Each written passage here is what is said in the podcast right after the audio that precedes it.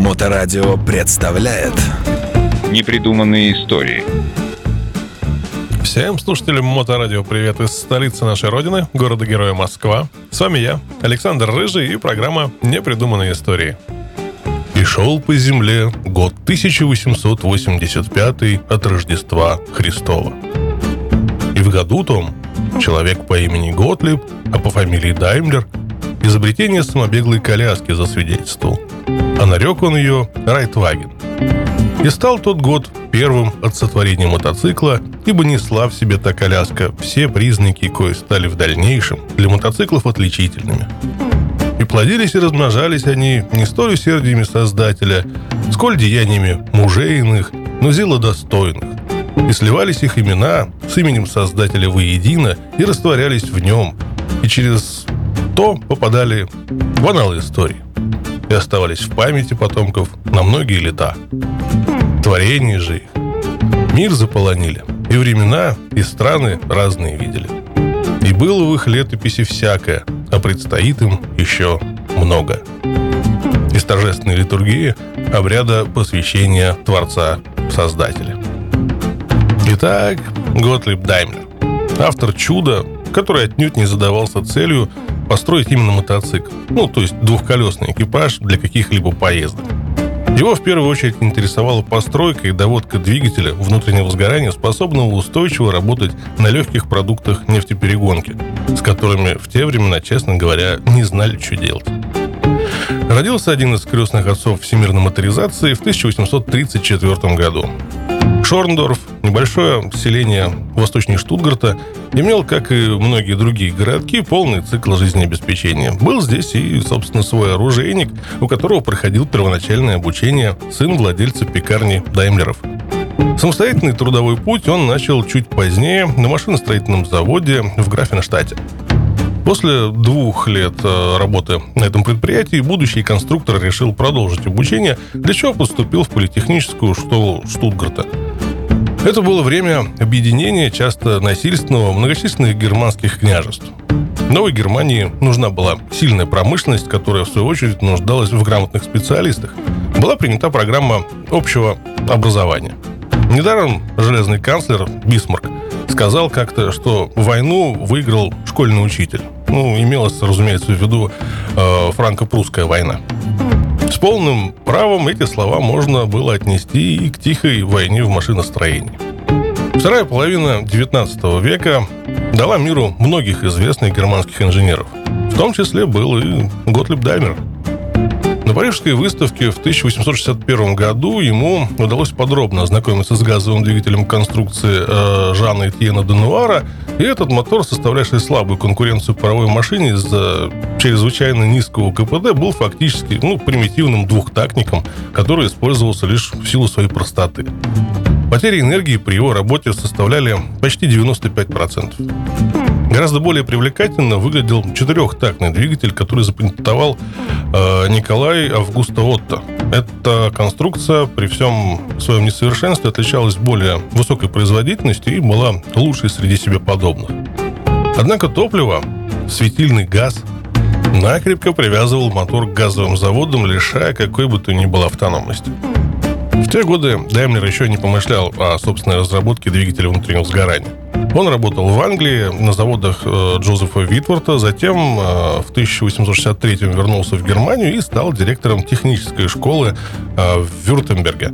А в 1870 году главным инженером крупного машиностроительного завода в Карлсуэ. Это предприятие выпускало мостовые конструкции, железнодорожные локомотивы и стационарные газовые двигатели. Одновременно с Даймером сюда пришел и его воспитанник, сирота, обучавшийся в технической школе. Звали его Вильгельм Майбах. Эти два человека впоследствии тесно сотрудничали очень долгие годы, до самой смерти старшего из них. Младший же сумел оставить и собственный след в истории техники.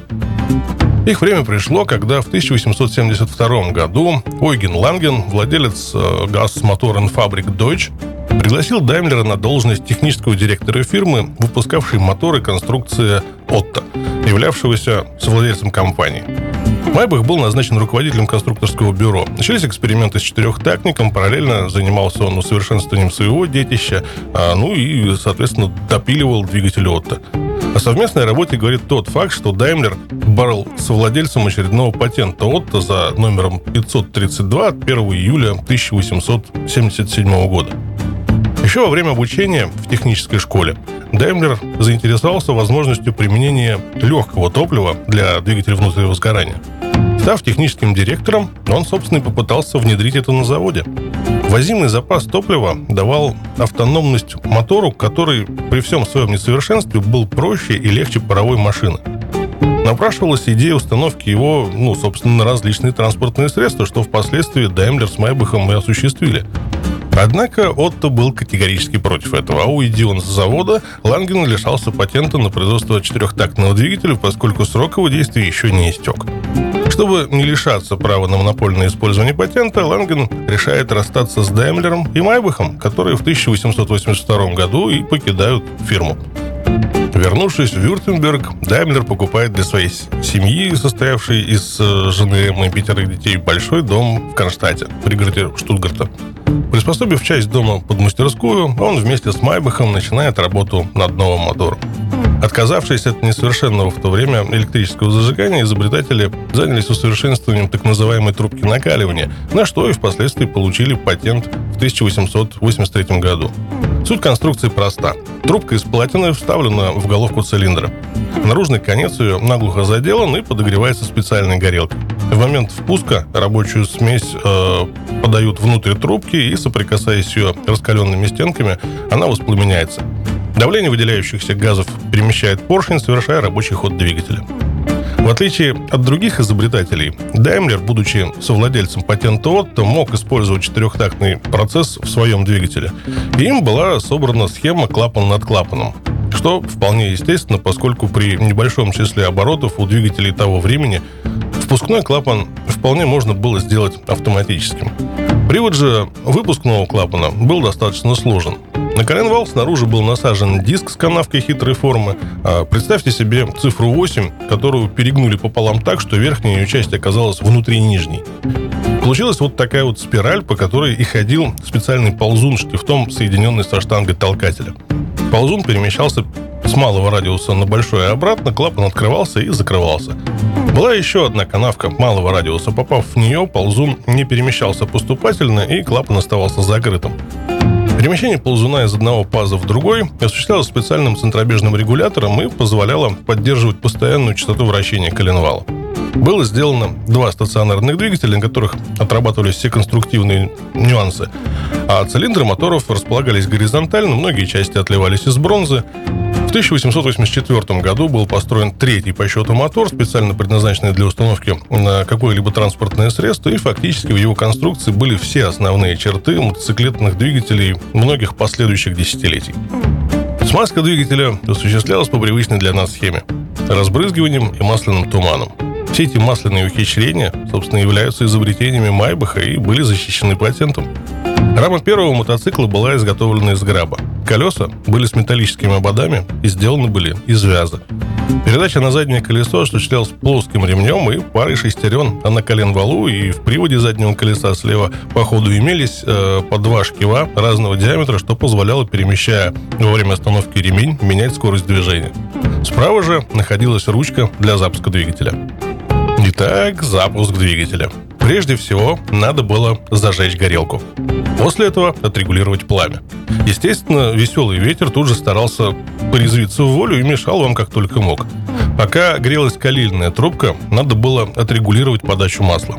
Затем рычаг управления трансмиссией переводился вперед, если уже не находился в этом положении – в этот момент верхний тросик тянул за собой рычаг тормоза, башмак которого прижимался прямо к металлическому ободу заднего колеса, а нижний тросик отпускал подпружиненный ролик, натягивающий приводной ремень, как бы выжималось сцепление. Теперь нужно было быстро-быстро вращать рукоятку коленвала, не забывая при этом другим рычагом регулировать подачу воздуха и следить за горелкой. Хотя в моторе имелся примитивный декомпрессор, да и степень сжатия была, ну, по нашим меркам копеечной. В одиночку запустить этого прадедушку было очень сложно. И вот так Вильгельм Майбах 10 ноября 1885 года стал первым в мире мотоциклистом, при этом даже не выезжая с двора. Ну, а я с удовольствием напоминаю, что все выпуски программы этой серии можно слушать в подкастах радиостанции в любое удобное для вас время. А на сегодня это все. С вами на волнах Моторадио были непридуманные истории. И я, Александр Рыжий, город Москва. До новых встреч. Непридуманные истории. На Моторадио.